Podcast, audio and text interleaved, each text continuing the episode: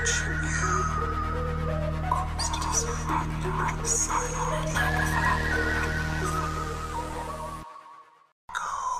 away.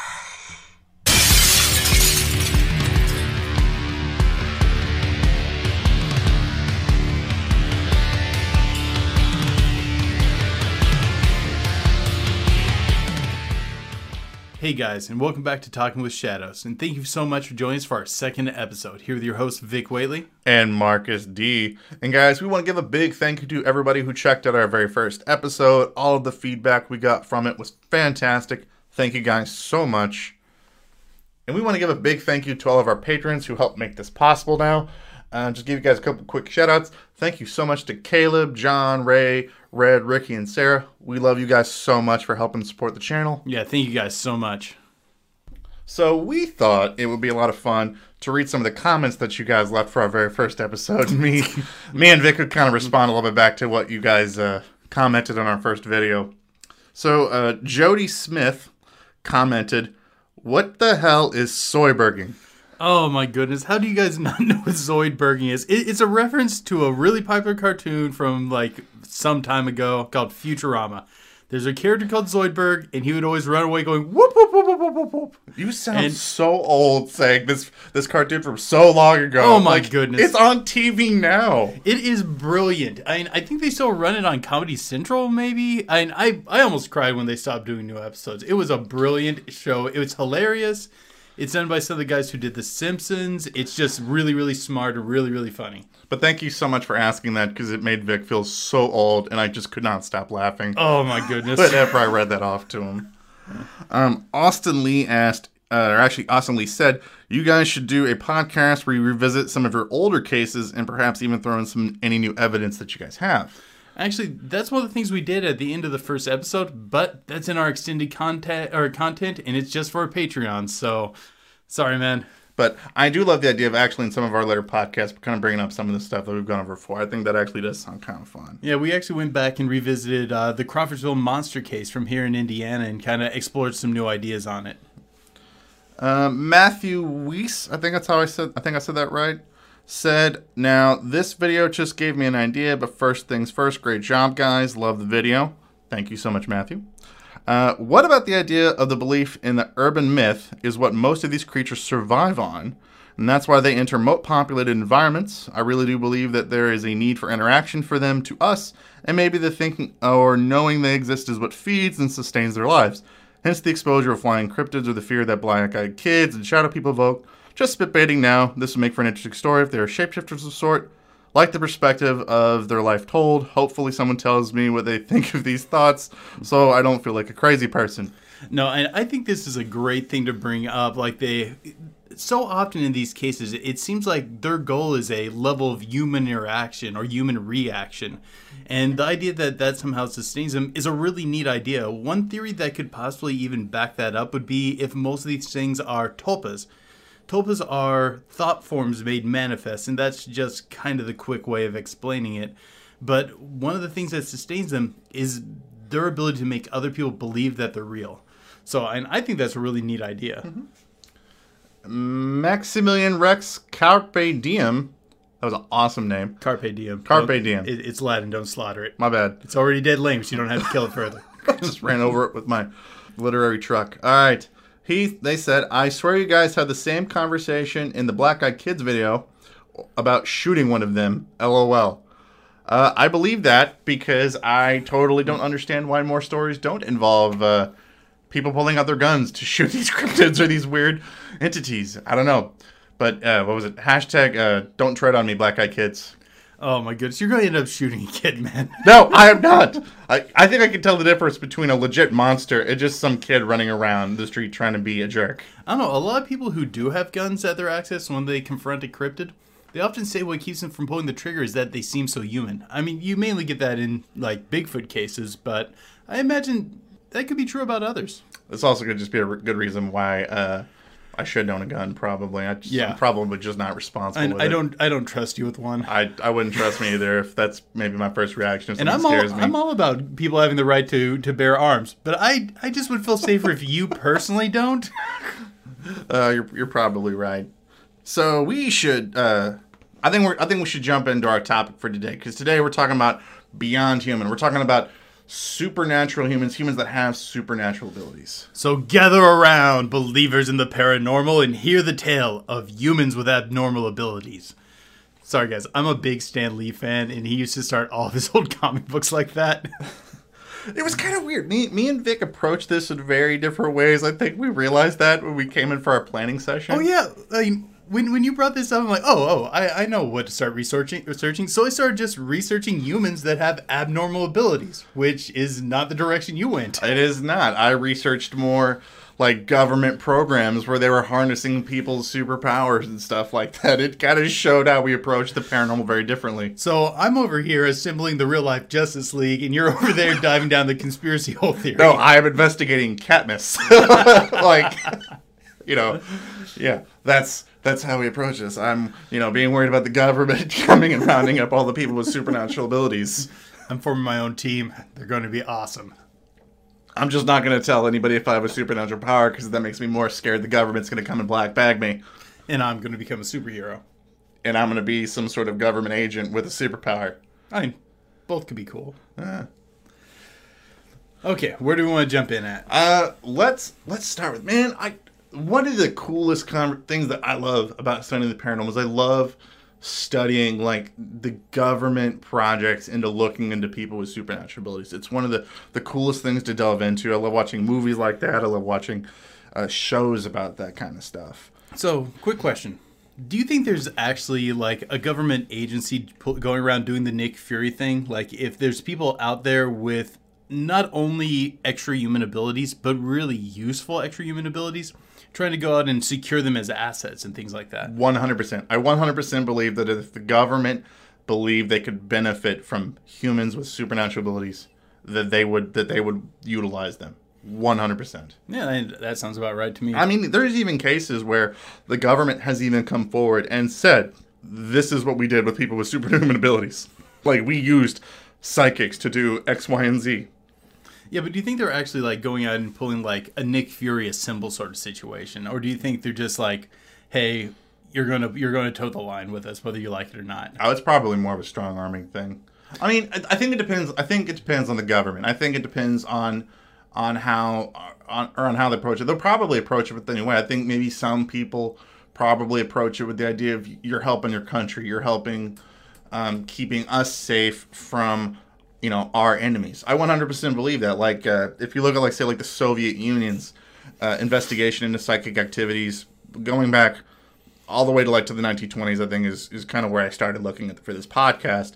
They started a, uh, it was a, like this, uh, it was a, it was a University of Lenin, uh, Leningrad, I think is where it started, and they started pulling in all of these uh, psychics or people with these abilities, telling them, you're helping Mother Russia, you're helping us fight the evil West by by doing this. Yeah, I, I really bet they come at you way more honey than vinegar at first, you know, because they really want to secure that asset, and they want that asset to stick around for a while. But I bet you if you start turning them down, I bet you they start pouring on that vinegar real quick. Oh, yeah. I mean, they, they probably, well, you know, if you have these abilities, this could be a threat to us, and we just can't yeah. be, you know, leaving these threats ar- around. And yeah, wink, wink, nudge, nudge. Or probably more like wink, wink, click, click. Like yeah, I, that's the that's the big part. If you're a valuable asset, I mean, they definitely want you, but even more than that, they're probably afraid of you falling into another group's hands. So first, they're probably going to try to secure you, you know, the nice way, and then the not so nice way.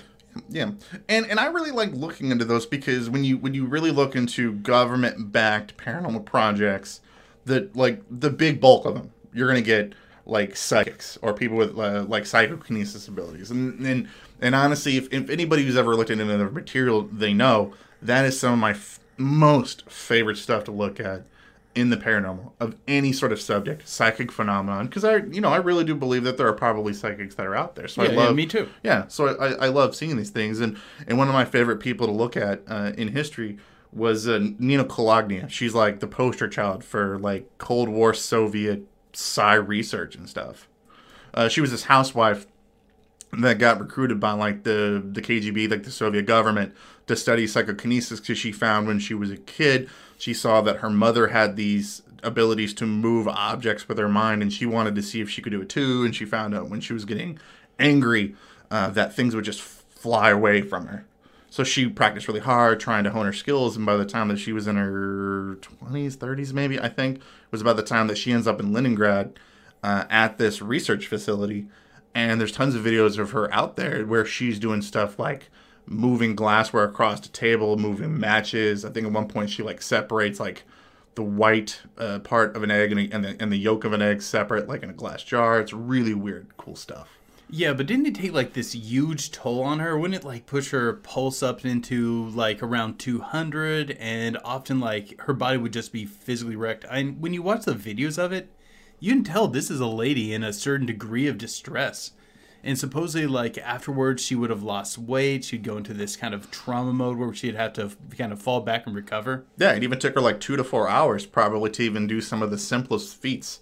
Uh, of psychokinesis. And even like it would, it just looks like she is in pain yeah. when she is trying to do this stuff. And it's not like she's like lifting a car. She's literally like scooting around salt shakers, uh, moving matchsticks, and it looks like it's pretty. It takes a lot of energy for her to do it. And it's weird. And I, and I and I watched the videos, and and anybody who knows about this, one of the first things they would try to throw out is, oh, she's doing it with magnets. You can you use magnets to manipulate this. Actually, that's about what I was going to ask. No, if you thought that it was real no, footage or not. When I watched the footage, I'm telling you, it looks like the wood part of the matches is what's moving.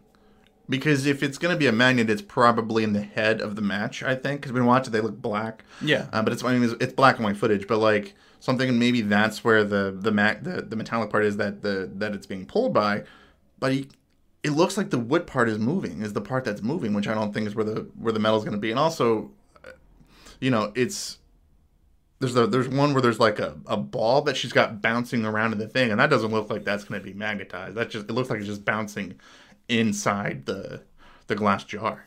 And as far as psychic footage, I it is some of the more convincing stuff in my opinion. I I you can go on YouTube and see some psychic footage where you're like, wow, that is. I can see exactly how you're doing that. This could very easily be faked. And I'm not saying that this footage is not is unfakeable. I mean, it, it probably could be done. But, I mean, it kind of has that thing where it strikes me a little bit true. It seems more realistic. But one of the things that stuck out at me when you look at her story, this story of, uh, of Nina, is the is the very last footage of her trying to use her powers. It doesn't work. If this lady was really a fake her entire life, she'd be she'd be a pro by this point of being able to to manipulate this. And if she really was, say, like a shell for the for the Russian government of them trying to just lie to say that they have these psychics that are there, they wouldn't let her fail like that in her last footage. Yeah, like I, I actually didn't know about that. I've watched footage of her, but I haven't seen this last video before. But this makes a lot of sense. If it's that intensive on her body, well, she's going to deteriorate in her ability, particularly as she starts to get older, where instead a charlatan's going to learn better tricks as they go on. Mm-hmm. So I, that potentially adds some credibility to it. Absolutely. And it wasn't even just her. Like, she wasn't even the only person that um, that they claimed that they had, that had these superpowers. It was so cool because I, I found some people that I had never heard of before um, that were around the same time. There was a guy named... Uh, Vladimir Dorovs, I think is how you say his name, and he was um, at their institute, and one of the things that he had was this weird bond with his dog. I think his dog's name was Piki, P I K K I, I think I said that right. But anyway, what they found was he was able to give, uh, the dog was able to perform commands, like predetermined commands that they that they had told him to do, without him moving, without him saying anything to this dog. And they just couldn't find another way about how this dog was doing these feats they wanted him to do. Did they do a lot of testing on him? Yeah.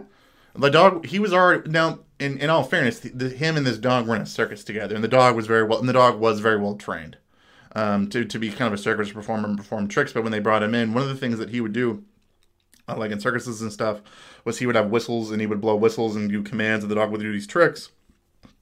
But whenever they brought him in, he would even perform these tricks without doing these whistles or just standing there, whatever they whatever they wanted him to do. They just said, do do this particular trick. Huh. And then he would look at the dog and he would do it. Like, did they ever get to test him in, like, laboratory settings? Yeah, in Leningrad. But again, but the hard... And again, this is one of the biggest critiques of the Soviet Cold War PSYOPs era was a lot of their um, studies did not have good controls. That's one of the big, and I mean, I'll admit that they didn't have a whole lot of controls, so some of their stuff was difficult to replicate, but just some of the stuff that they said was was, was weird. I know there's a lot of uh, theories going out there that it, the whole thing was basically a psyops play against yeah. the U S too. Mm-hmm. Of them trying to come up with some sort of way in order to get a hand up on, on you know, the United States at the time. Going back a little bit, was Nina, was she the lady that would do the thing with the uh, frog heart trying to stop it? Yeah, that's like one of her most uh, powerful powerful feats that she ever did. It was it was March tenth, nineteen seventy-two, I want to say, was when she did it. Yeah, I'm gonna, I'm gonna say that was that was when it was. I could be wrong on the last day, but she they brought her into a lab and they had this frog suspended in in in, in like a solution, and they hooked the frog up to some electrodes and they had her sitting there, and she was able to both speed up and slow the frog's heart rate. And then at the very end of it, she just stopped the frog's heart. And this was like a training for a psyops assassination program, right? Yeah, a lot of people believe that that's what it's for. They were trying to do it. And I hear mixed results. And I, and, and, and some people say that she attempted to do this on a person. Other people said that she claimed that she couldn't actually do this on a person. I've, I've heard both. I've heard both stories on that. But I, I, I totally believe that they were probably trying to see if this could be utilized in some sort of a like a weapon, like a weaponized against a person.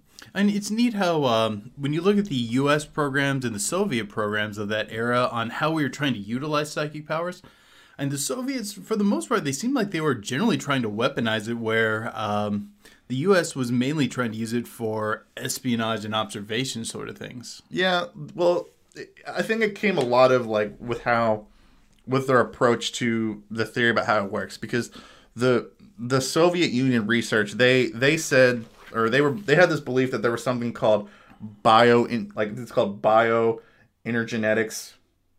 Yeah, I said that right. Or uh, there was this energy that was given off by all living things, and all oh, living things. This is that field that yeah, they would say yeah. existed around everybody, yeah. right? And yeah, and that these and then these people could manipulate this field around people, and that could be utilized in some sort of way. Yeah, because the, the belief was that, like, she wasn't so much moving the salt shaker with her mind. Mm-hmm. It was that she was using the field from around her to adjust the field around the salt shaker. Yes, and, and, manipula- and move it and manipulate it. And didn't they believe, like, um, like this was somehow attached to, like, so, uh, like solar um, solar flares and things like that, mm-hmm. too? Yeah, and uh, she also, I think she said, too, that if, uh, it, like, bad weather would prevent her from being able to use some of her abilities. It's kind of a really out there take on psychic ability. It is. It's it's it's it's, it's different. I guess it's just uh, it's something that I'm not really used to hearing about. I, and I have heard about it in these sort of cases, but it just it strikes me as being very sort of odd. Another guy that I really liked too that they had was a guy named uh, Konstantin Polontov.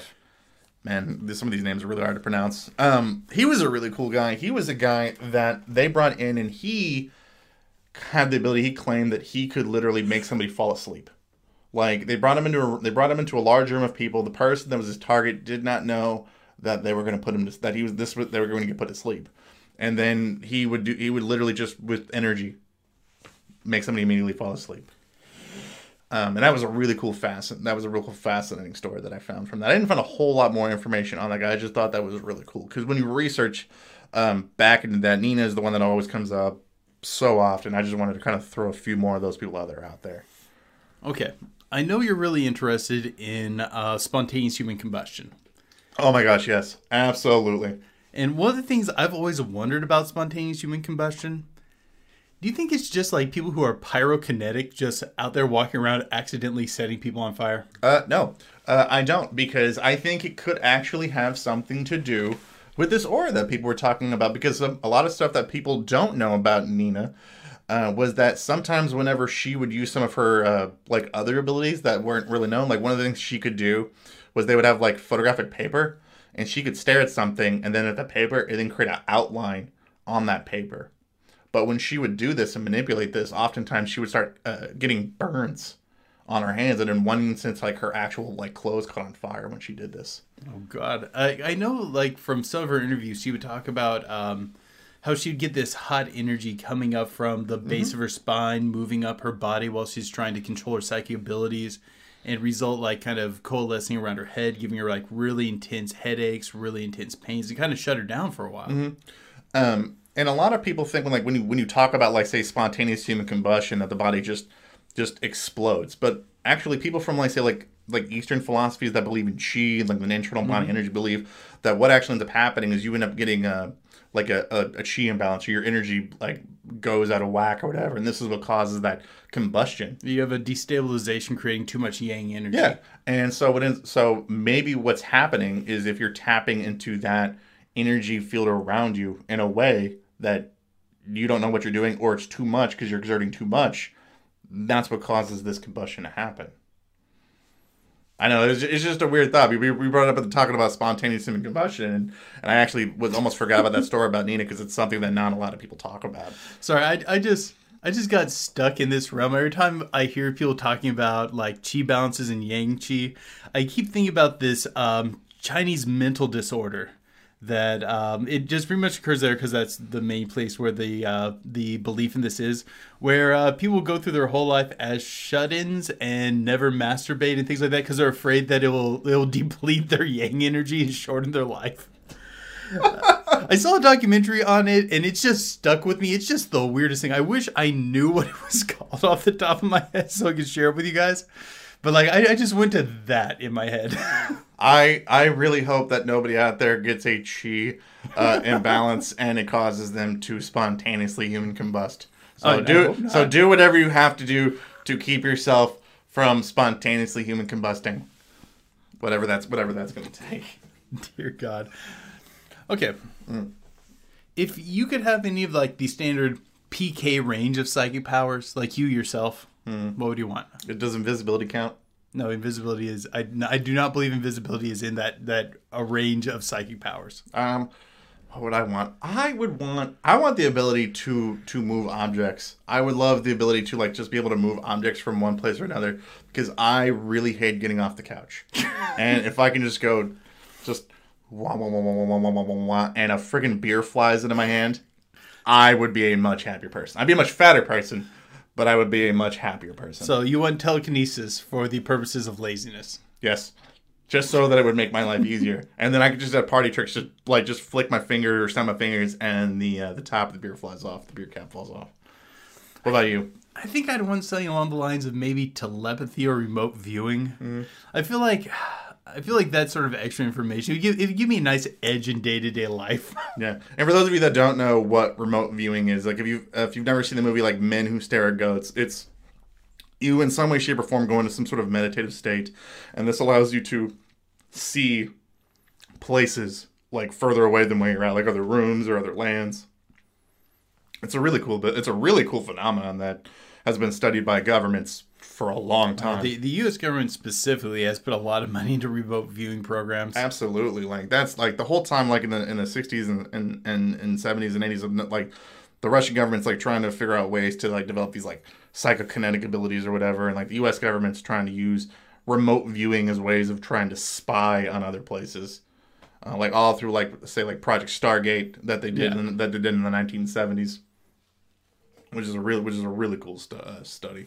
Who did that get shut down under? That got shut down nineteen ninety-five. I want to say, I think that is Clinton. Yeah, I was thinking that that might have been Clinton because there were like hearings on that and stuff, right? Yeah, because I mean, they were. I think a lot of it was they were spending a lot of money at the time, and you know, so Project Stargate gets its start. I want to say in the nineteen seventies, maybe maybe the nineteen sixties, when the when the U S government's really trying to see if remote viewing can be used in a way to uh, help the U S government. Um, like just in some sort of like application in some sort of way. And all throughout its history, there's inconsistencies in, in how effective it actually worked.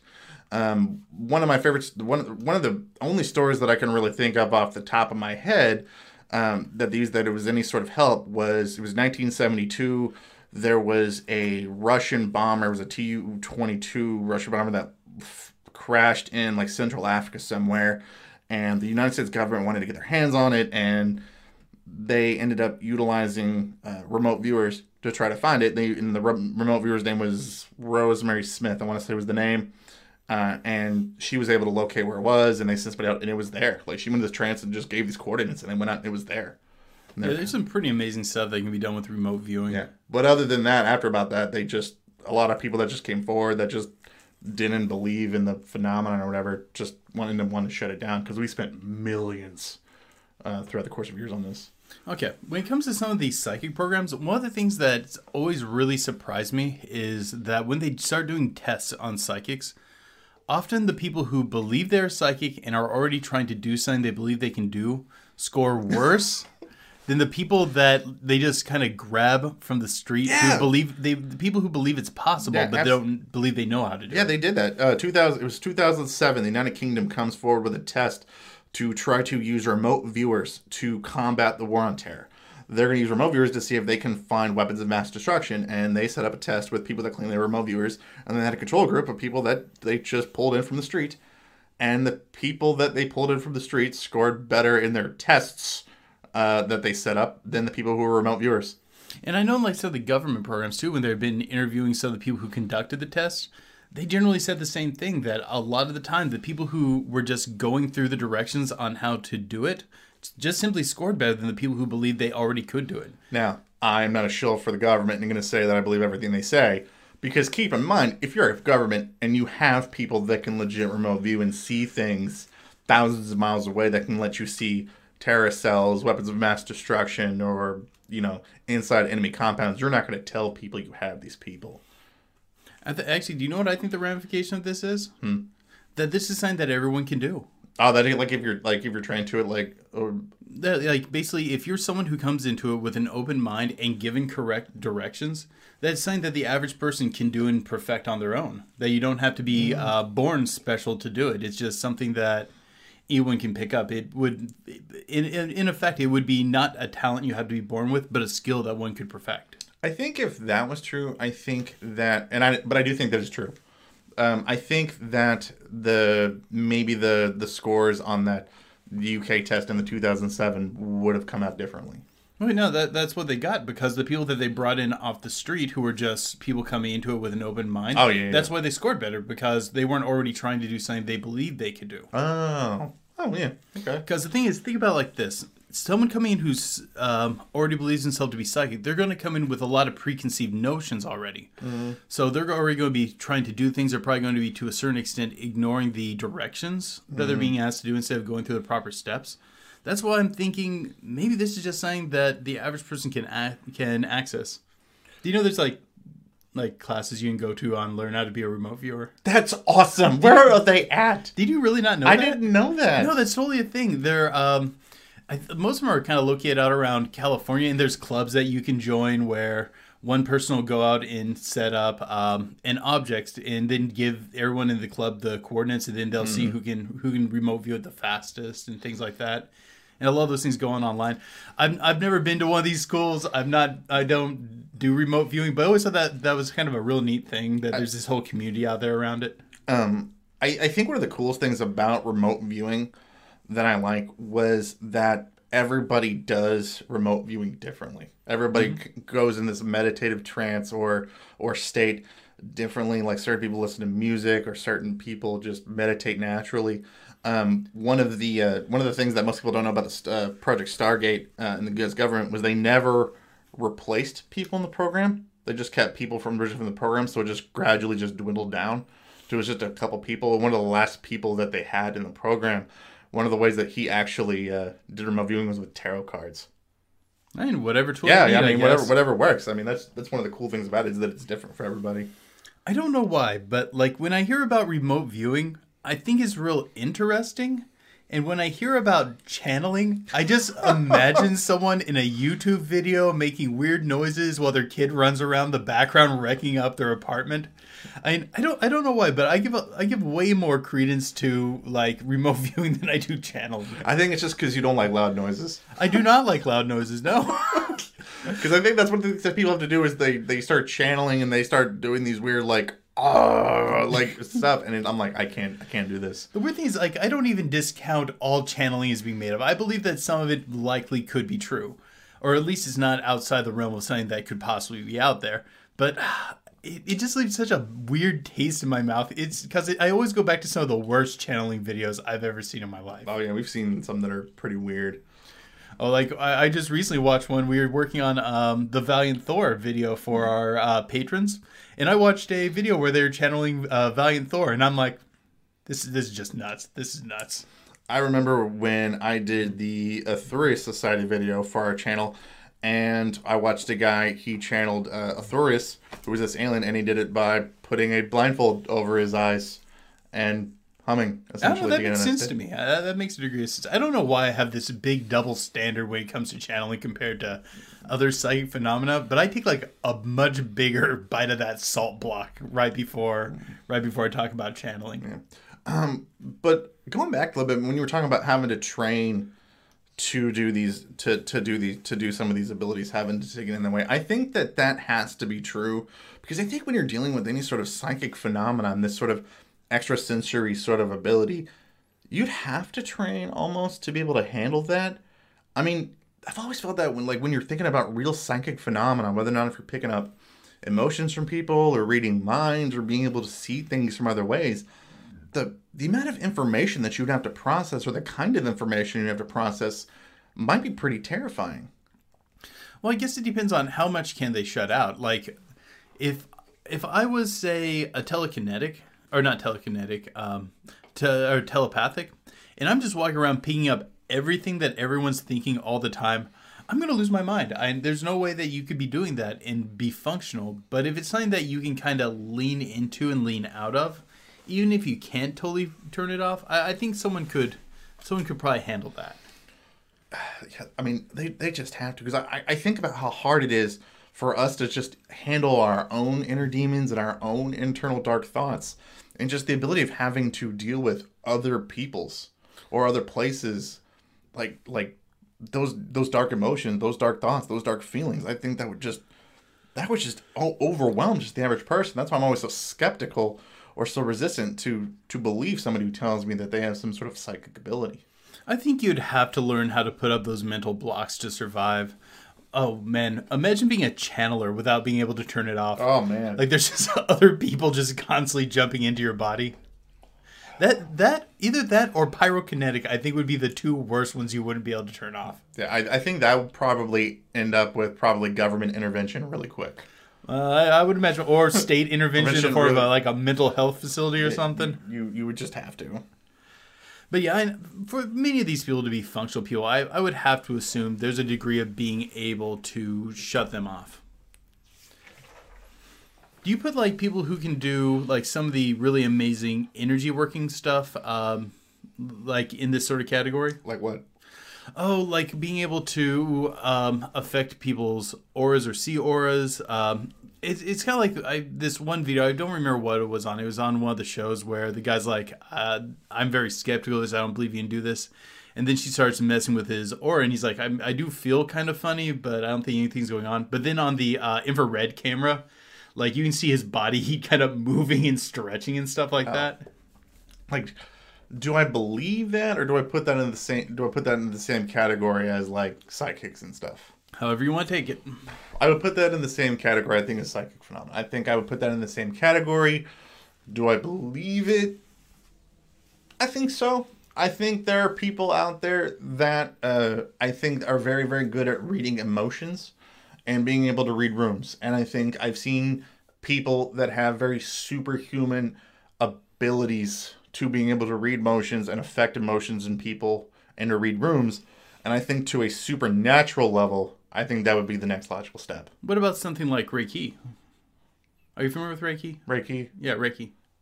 Mm-mm. Oh, no, it's it's this, like, you can sometimes even get, like, your doctors to, like, pay for you to go to, to Reiki practitioners because it's so effective, where people kind of run their hands over you and kind of focus your energy, and it makes you feel better.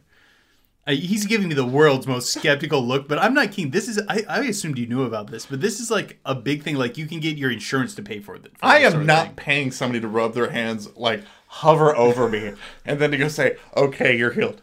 I mean, I, I take my healthcare seriously, so I'm just like, uh-uh. I'm just, I've never been to a Reiki practitioner. As far as I know, it's all bunk, but I'm just saying there are a lot of people who say that this is something that actually works. I, I believe in the power of belief, that if you believe you are getting better, you are getting better. So you think it's all psychosomatic? I think I think there is an element to that, because I have seen similar studies when it comes to prayer healing. I have seen effects where people who uh, who have had people that have come in that have done prayer healings over people genuinely recover faster and get better because because of it. I mean, there's no real medical explanation as to why they're getting better. I mean, yeah, there's a lot of famous studies where they test um, this sort of thing on prayer healing. But uh, going back to like Reiki, it, it works off many of the same um, ideologies that, uh, oh God, what's it called? Uh, where they stick the needle in you. Oh, acupuncture. Yeah, like that acupuncture runs off of. That you're uh, you're using your energy to kind of clear away blocks in your energy to help improve things like blood flow and things like that. Well, again, it's it's probably go to, it goes back to what do you believe works. I mean, it's what we talked about in our very first episode when it came to shadow people or or cleansing areas, and you have Catholic priest, Buddhist monk, and you know uh, you know African shaman that's doing three very different things, and it seems to work. What's the only commonality? They believe what they're going to do is going to work. I don't know. I think there's some physiological ties to this one. No, because I think you can have a physiological change, I believe, if you believe what you're doing is going to work, because there's some strong belief in that, I think. No, I mean, like, I think this actually, like, physiologically oh, works oh. beyond belief. Oh, okay. Well, I mean, I think either way we're okay. I think either way it's good, because people are probably getting better because of it. You probably don't even believe Mister Miyagi can warm up his hand and make you feel better. Uh, no, because he's an actor. No, I know. A great actor. He is a great actor. I wasn't trying to shatter the illusion of that, but, like... He actually doesn't know martial arts in real life. He just no way. He just took a couple classes. um, so do you want to get into like uh, some of our next thing that we were going to talk about? Like to oh yeah, yeah, yeah, yeah, yeah, yeah. Um, so one of the things I had to say that uh, you know, because you can't, I don't always believe every single person whenever they come forward. They tell me that they have some sort of supernatural ability. So one of the cool things that I got to watch was I got to watch a lot of videos by this guy named James Randi. Have you ever heard of this guy? Yeah. So James Randi, he had this long-running show, and he had this long-running claim. James Randi was uh, a famous magician, escape artist, and what he did was he had a show where he claimed that he would give you ten thousand dollars if you could come onto a show and perform some sort of supernatural ability, whether it's psychic phenomenon, telekinesis, aura reading, what have you. Uh, he just had to have a few control elements, and I thought this was really cool. And he ran this show for years to the point where it went from ten thousand dollars as the prize to one hundred thousand dollars as the prize, up to a million dollars by the time that he retired. And nobody ever claimed it. Not one person. We have an entire world of people who, who claim that they have supernatural abilities and all the stuff that we've talked about before. And not one person came forward and collected his money. I don't know, man. Um, there's a lot of theories out there that paranormal phenomena just doesn't work in a scientific fashion. It just often doesn't pop up when you're trying to do a control. But I guess these are people no. who are at least showing up believing they can do it. Now, to be fair, that does sound a little bit like the Invisible Boy from uh, Mystery Men, who goes, I can only go invisible, but only if nobody's watching.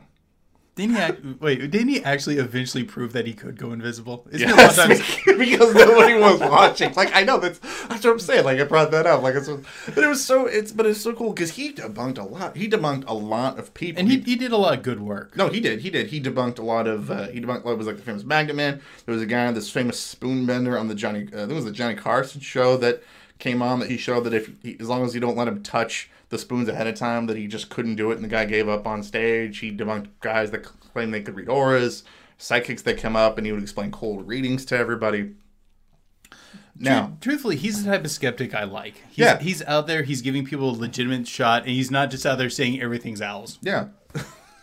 I I cannot stand that guy who just says, oh, it, it, everything's yeah, owls. Yeah. Yeah. yeah, nobody, you know, can't be sort of monster. You, you just saw an owl. Yeah. Uh, but, um, but it was but it was cool because I get that thrown at me a lot when I talk to people about James Randi. So I wanted him to bring it up on this particular episode of the podcast. But um, I was uh, I was watching uh, something funny, and he was so funny because he was talking about something about psychics, like people that could claim they could talk to the dead and talk to your past ancestors. And one of the things he brought up was he said, you realize that whenever somebody talks, claims they talk to your dead relatives, that nobody ever's from hell. like, like every time they pull up your, your uncle, your, like your Uncle Timmy, that he never goes, well, it's kind of warm down here and I could use a glass of water down here. Like, I mean, a, a lot of people who do, particularly the more dramatic stuff, they're just doing cold reading. Mm-hmm. And for those of you guys who don't know what cold reading is, think about that old Jon Stewart show that was on where he would ask very general questions to a large amount of people. I'm, I'm, I'm getting a J. Maybe a, a John. Is there a John in the audience? Is there a, is there a John out here? Maybe an S. Smith. Does anybody know a John Smith in their life? Or like, I think they use this example on maybe South Park. Yeah. But like, does November mean something special to you? Because November could be his birthday. It could be the day the person died. It could be just Thanksgiving was an important holiday for you. Just using very general questions to, you know, weed out who's going to respond. Yeah, but but it was because but it was so I go on I go on his um I go onto his. Uh, His website, because he claimed that, like, you know, if there were really people with supernatural abilities, there'd be people lined up out the door to prove this. But then when I went on his website, his website actually says under his things that they get people all the time coming to their facility and they just refuse to see them. Why would they advertise that? I know, that's so weird. He says it all the time. He go, well, nobody came forward and nobody claimed it and all this. But actually on his website, he says that they have had people show up with with claims that they had abilities that they couldn't test, and other people they just turned away. And and they and then and they've actually now stopped offering the million dollar reward unless you're psychic, people that they can easily, uh, I guess, critique or or test. But they they stopped this test. I don't know. It, I don't know what's weirder. The fact that they were turning people away or the fact that they were advertising that on the website that they were doing that. Mm-hmm. And it just seems very odd to me for them to do that. Mm-hmm. Well, that's just one that makes me think that I think that there there would be pe- there are people out there that have abilities, and maybe just for he himself, he's only going to test people that he knows that he can debunk, that he knows how to debunk, because he's always saying, oh, people with these supernatural abilities are just trying to take advantage of these people. Well, and he has a, he has a stake in, in it as well, because, yeah. like, say, if someone comes forward that he can't debunk, his ride's effectively over. His ride only works as long as he can yeah. continue to disprove and, them. Yeah, and he's making money off of disproving, yeah. off of disproving people. Yeah, although I like him, I... he's probably not the most objective person in the world, or at least there's definitely conditions out there to kind of, that would kind of lean his hand to being less objective. Mm-hmm. But you, if you do watch his, uh, some of his stuff, he does have some actually pretty cool people claiming yeah. they have some cool abilities that are cool to watch. Okay. So, um, but I guess with that, there are, but so the, we do think there probably are some people out there that actually have some cool, like, legit abilities, like, nowadays. Oh, yeah, there definitely, definitely are. Um, when I was doing my research for this, I heard about all sorts of odd abilities that people just naturally possess. And this is less in the realm of people possessing just outside human abilities and more of having natural human abilities to inhuman levels. And I, you want to talk about some of them for a little bit? Yeah, yeah, yeah. Let's do that. I'll do that. Okay. Like, who jumps out at you first? Okay, the first one that I'd love to talk about is Dean Karnazes. Oh my freaking God. This guy is the world's most insane endurance runner. He can. He did fifty marathons in fifty states in fifty days. My God. Just think about that. That, that would be so intense. At one point... he does uh, three hundred fifty miles in eighty hours nonstop, nonstop. Th- think, think about, think about that. That is a unhuman or inhuman level of endurance right there. Like, and and and there's wasn't there like videos of people like driving up next to him, like just giving oh, yeah, him food, yeah. like like rolling up pizzas and just handing, he's just, and he's just eating it as he's going. One of the conclusions that they came to was due to the way his muscles work. He can just basically keep going. As long as he gets... He, the only limit to his ability to run is the fact he's going to eventually need to sleep. And that's just going to be the point where any of us would need to sleep. Like, he just has to stop because he's too tired. Yeah, not because of his muscles, just because his brain needs to rest. And think about that, running for eighty hours straight. That's... over three days. That's over three days of just nonstop running. I'm still on the mile from high school because I only made three laps around the track. This guy's muscles re- or receive damage differently than normal muscles do, and they repair themselves very quickly. So he can just keep going, keep going, and there's no real wear down. Basically, as long as he's eating calories, and when, like what you're saying about like uh, when they're dropping off food to him, they just, like, pull up next to him and hand him a rolled-up pizza like it's a burrito, a whole pizza, and he'll just down it because he needs that many calories to keep running. Oh, my gosh. I couldn't imagine his food budget in order to, like, just to keep him going. Oh, yeah. It would have to be intense because think about how many calories you're using up during that time. Like, yeah. even in, like, like whalers, like Terry Crews, to maintain his muscles, has to eat a lot of extra calories. This guy's calorie intake would have to be way more than that. All right, if I ever run for president, my, my, my energy plan is to just create a giant hamster wheel, and that guy runs on it. Just constantly just turning a turbine, because he'll never get tired. And he's not he's not slow either. He can run at, like, seven to ten miles an hour, just at an indefinite speed. I got tired of you just saying that. Yeah. I mean, the guy's the guy's pretty darn amazing. If if you were going to give him a superhero name, what would it be? Mister Never Gets Tired. Wah, wah, wah. Mister Endurance. Mister Endurance. Mister Stamina. I'll tell you this. I personally, I don't think I would want this superpower. Because it sounds like I'm just going to be doing a lot of running. Call him, o- call him overtime. Do they, I just don't want to spend that much time running. It just doesn't I, sound I, like that. That doesn't sound like much fun. What's your ability? I just run. Yeah, yeah. Like, he sounds like the guy from Forrest Gump. Like, what? Like, why are you doing this? I just like running. Like, another neat guy is Steven Winksher. I think I'm saying that name right. I'm going to be screwing up some of them here and there. He has a superhuman visual memory, where he will often take helicopter tours over cities like New York, like in a two-hour tour, just seeing the town, then sit down and start drawing it.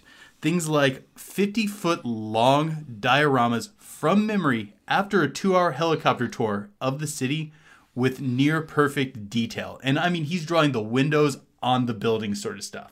Could you imagine committing a crime in front of that guy? Like, he would make, like, the perfect witness for, like, cops or whatever. But, like, not only did he do it, uh, he was wearing a tie with a little chocolate stain, Your Honor. And at the same time, he was also wearing some pants, too, that had some dirt on the bottom. On the right side, specifically. He can also draw things photorealistic. So, like, he can, he can recall what someone looked like so detailed that he can just go recreate the drawing and it looks like a photo. Oh, wow. Also, he's a knight. How did oh? How did he get that? How did he get become a knight? I just from his sheer talent. I can't remember the order that he was like brought into, but England knighted him for it. I I knight thee, sir. Probably gonna snitch a lot, like. But he mainly travels from town to town doing these amazing art installations and stuff like that. Well, that's cool. Like, I know he's done London, he's done New York, he did, I believe, San Francisco. He's done a few others. And just, just imagine being able to take in that much detail from a two-hour plane tour and then draw a fifty-foot-long diorama of it that's photorealistic. Could you imagine how much that must suck to never be able to forget something, though? Yeah, yeah, and I've I've heard of people who have uh, issues with memory like that where they just hold on to stuff forever and they can't let it drop. Like, um, I mean, I, th- I think a lot of times we think a lot about the positive stuff when this could be, but imagine never being able to forget, like, intricate details of something that bad happening. Oh, like, yeah, or yeah. seeing some kind of horror, like, you never forget that. Oh, yeah, that that would that would probably be the double-edged side of it. I don't know if he gets that side. I think his is mainly attached to visual memory, uh-huh. not so much event-based memory, but still you could see something traumatic. Mm-hmm. Um No, I, I am kind of curious right now if that's something that he personally struggles with or not. Mm. Would you want this power? No. Nah, no. I'm not sure if I would or would no. either. No, no. Uh, one one guy that I want to bring up, uh, a guy that I that I really like, that I've watched since I was a kid, a guy named Wim Hof. Yeah. Uh, he's uh, known as the Iceman. He's oh, this, yeah. yeah. He's the guy that can survive in near like frigid temperatures, wearing like absolutely nothing. He never gets frostbite. He's never gotten hypothermia. Like, I've watched him like on videos where he'll just sit submerged in just buckets of ice. And, like, other people around that try to take the challenge with him too are out in minutes. And he's just hanging out, just being like, sup. Doesn't he use that Buddhist breathing technique? Yeah, that, like, he's got to like help a, him sustain his uh, body temperature? Yeah, and there's just videos of him just running through just tundra, just with nothing but just shoes and just a Speedo. And the, he's fine. The weird thing is, I didn't know about this guy until you brought him up to me. Mm-hmm. But I actually did know about this breathing technique because there was a test a long time ago where they brought a group of um, Buddhists who knew this training and they put them in a cold room and they put uh, wet towels on them and they told them to now begin to do the thing while uh, they lowered the temperature. And after they originally they start off shivering, then they kind of stop shivering. And then next thing you know, they're sitting there chatting. There's steam coming off the of the wet towels oh and stuff gosh, like that. That's crazy. That they were actually able to raise the temperature high enough that the um, the wh- whatever device they used to make the room cold could not keep up with the amount of heat that they were giving off. Like that, I, I don't know how one comes up with a technique like that. That's pretty darn cool. I think you de- I think you develop that technique when you are very poor and you need to figure out some way to keep yourself warm. Okay. This next guy has a power that I would I think is just absolutely amazing, and I know I'm going to say his Pronounce name that wrong. name. Pronounce that name on there. I think it's Iswa Umachi. There is no A. Iswa? Yeah, I think it's... Or I, Iswa? Iswa? I, Iso.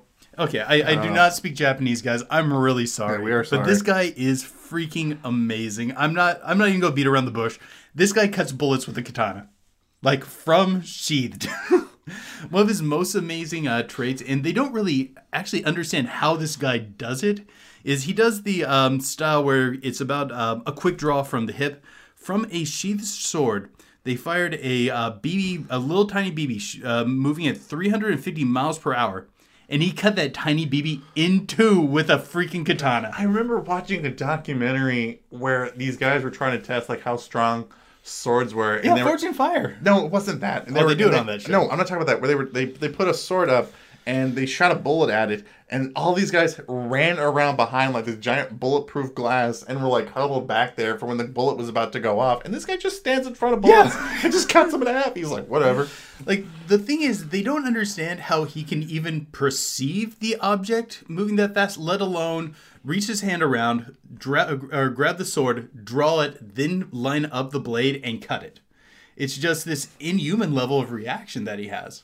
Uh, this guy would do great in baseball. I think he would too. I think he'd have to watch the the finger, the trigger finger of the person. I think that if I had to, if I had to guess even how it probably works, he probably watches it and can react based off that. I'm not saying it's that, that, easy. That, that might be part of it, but even watching for the trigger. Yeah, I'm not. I, that's I'm not saying that's easy. Insane. Yeah, I'm not saying that's easy. I'm just saying that that's probably how he does it. And, and think about it like this: this isn't even just him cutting the bullet. This is him doing it from the sword being sheathed. Think about the reaction time you'd have to have, and even beyond the reaction time, just being able to move your body that quick, and being able to line up a shot like just parallel where it cuts a tiny B B. Those things are small. That's crazy. Oh, yeah, the guy... Now, that's a power that I think would be neat, because there's not as many downsides to that. No, yeah. Oh, unless you miss. I, oh, and I'm not going to go run around... Uh, actually, I don't know what I'd do with this power. It's just something that'd be cool to have. Have you ever heard the term, the term practice practice makes perfect? I'm like, no, failure makes you dead. Like, this, like... How do you how do you warm up to that? Like, like I almost wonder, is, is this practice? Because they haven't been able to identify, like, a biological trait that makes him do this. Mm. Like, is this just him being... He is a very passionate swordsman. He's broken tons of Guinness World Records. Um, he, I wonder if he's just that amazing with a sword and that well-trained, and that there's probably a degree of natural talent to it as well. Mm-hmm. But I, I, I don't want to get in a sword fight with him. I would not either. um, the last one that I prepared for was uh, Victoria's... Victoria Sider, and she has super sight. She can see things like just way beyond the standard person. Sort of omens, give me sight beyond sight. Like she has a built internal sort of omens ability. And you say I make old references. I what? That's a Thundercats reference. That's fine. I don't. For the people who got that, you're awesome. For the people who don't, what? Learn your history, okay? But it is a spot-on Thundercats reference, and I do personally appreciate it. But okay. You know, like, most people, the best they can get is about twenty twenty vision. They say her vision is twenty-two. That doesn't make sense. No, normally the first number is the lowered one because you have uh, bad vision. Uh-huh. They have to invert it around for her. She can recognize someone by their facial features a mile away from her. It's almost like she has built-in binocular vision. They can't... They haven't... They're still working on understanding why this works, and... In all honesty, part of the problem, I think, is that she she has her own career totally not connected to this. She has, like, a passion for becoming a dentist. Like, totally unrelated to her superpower. She goes, she goes. Did you do you floss? Of course I floss. Oh, really? My superhuman sight tells me otherwise, little Jimmy. But I, one of the things we do know is that women are way more likely to have, like, these very advanced sort of eyes where they can, I think it's either an, I think it's an extra rod some women can possess. And they believe that some women can actually, in their time, like a small percent of less than a, per, a percent of people would have this. Um, where they can even detect some minute colors the rest of us can't see. Which I think is a really interesting idea. Um, but... Just think about that, being able to recognize things like facial features from a full mile away. like being able to read detail like that. And she can also write super tiny, not the most amazing superpower, but she can compress writing to where she can uh, handwrite ten pages of typed information on one page. Can you imagine being a parent having that ability? Like if you're, or like if your kid, like if you had a parent that, like if your parent had that ability, your mom could see you from a mile away watching what you're doing. Oh. Like, like you're acting up, and all of a sudden you get a text message, and your mom's just like, "I could see you," and you're just like, "They're like, where's she at? She's everywhere." Truthfully, out of all the all the superpowers we've talked about on this part, I mean, that's probably the most useful one. Just being able to spot things like that and be able to see things in incredible detail. How, how often do you think she's heard the joke? Did you see that coming? I'm wondering if this actually helps out with her dentistry. I, that's what I'm saying. I just said that like like like kids are lying to her, the same they floss, and she can like, I can see between your teeth, kid. I know you're lying. She doesn't even need that mirror thing. Mm. She just kind of looks around. She just looks, just looks in it. So open your mouth. Twelve cavities. Just walk, just walks away. God, that's tell. a high number. I just that's a high number to just throw out there. You too. Just gave that kid a bad day. Oh goodness. Oh. So, superpower. If you could have one, what would you want? I would want the ability to turn invisible, and then what I would do is I would find a mime and then beat him up, because he would get so much money because people would believe he is really talented. I think I would want magic.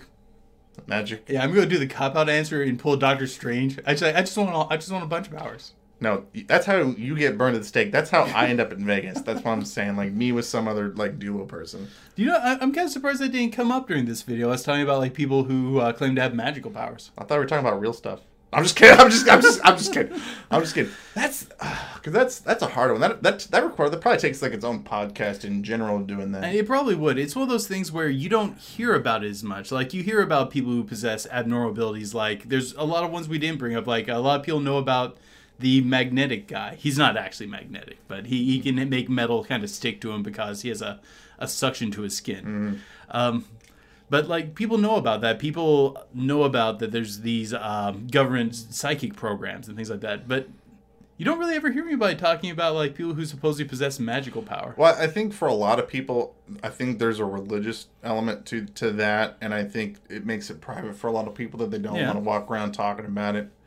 I also think there's kind of a stigma that goes around in a lot of places, too, with it, too, that probably makes some people uneasy. Yeah, just something that popped in my head where yeah. I'm like, huh, I wonder why this we didn't bring this up. We'll probably, well, I mean, we'll have to talk about this in its own podcast, absolutely, probably, absolutely, for sure, because that's going to get deep real quick. Oh, yeah. That's...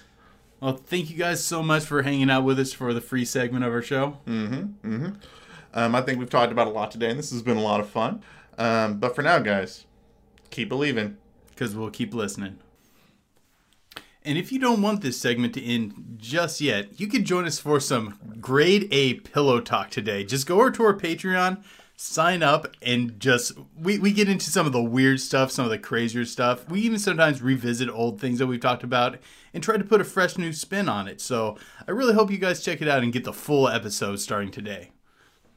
And today we're going to talk about Camp Hero, and that's a super cool story, isn't it, Vic? It is a great story. It's so great.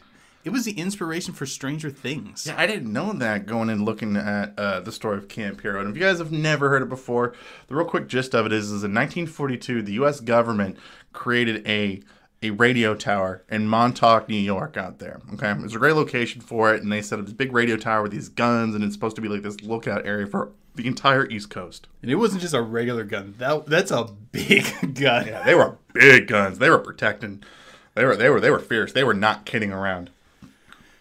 And so the, the radio part of it wasn't actually built. It wasn't even finished until about the nineteen sixties. That's one of the weird parts of the story. But anyway, um, beside that. So the legend goes is that shortly after the end of World War Two, the U S government recruits uh, ex-Nazi scientists into their government, into our government, in order to start doing weird, bizarre research projects underground.